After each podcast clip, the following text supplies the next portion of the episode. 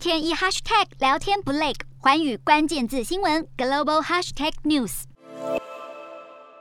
美国食品药物管理局 FDA 三月底宣布开放五十岁以上成人或十二岁以上免疫不全者接种第四剂疫苗。消息一出，美国疾管中心 CDC 也同步更新疫苗接种指南，将第四剂接种列入正式的防疫建议。与第三剂接种间隔四个月，因为数据显示，无论 BNT 或莫德纳疫苗打完第三剂两到四个月之后，感染跟住院保护力都开始下滑，再加上 Om 狂变异株。BA.2 盛行，使得越来越多国家开打第四剂疫苗。其中，疫苗模范生以色列更是独步全球，早从一月开始就针对六十岁以上年长者开打第四剂。三月二十号，英国宣布针对七十五岁以上民众跟免疫力低下族群，在间隔八周后接种第四剂疫苗。至于法国，早在三月中就放行八十岁以上年长者施打第四剂，并且在四月七号将年龄层进进一步扩大到六十岁以上。德国卫生部长劳德巴赫三月底也呼吁欧盟支持对六十岁以上长者施打第四剂疫苗。四月四号，澳洲也为六十五岁以上长者跟健康弱势族群开打第四剂疫苗。再看到亚洲国家方面，泰国动作最快。